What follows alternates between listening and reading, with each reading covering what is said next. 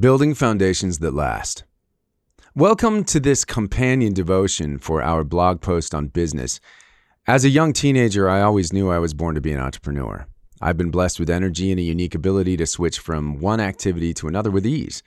As I did odd jobs to earn an extra dollar or two, I always had this urge to do more and work for myself.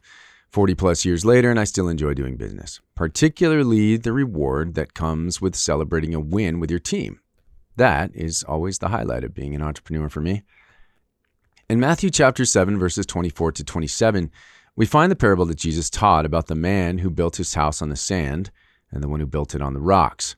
One day, a heavy storm came, and it washed the house that was built on sand away. But the one that was built on rocks stood firm.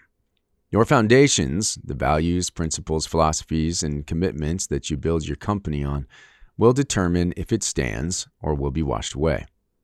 When one runs their business in a fair and honest way, they lay a solid foundation on which they can do a lot with. Holding firm to what you believe and what you know is right pays dividends over and over and over again. You can explore this devotion further and find thought provoking questions in the devotion section of this blog titled Building Foundations That Last. Lord, thank you for the gift of working and the opportunity we have to impact the lives of those we work with.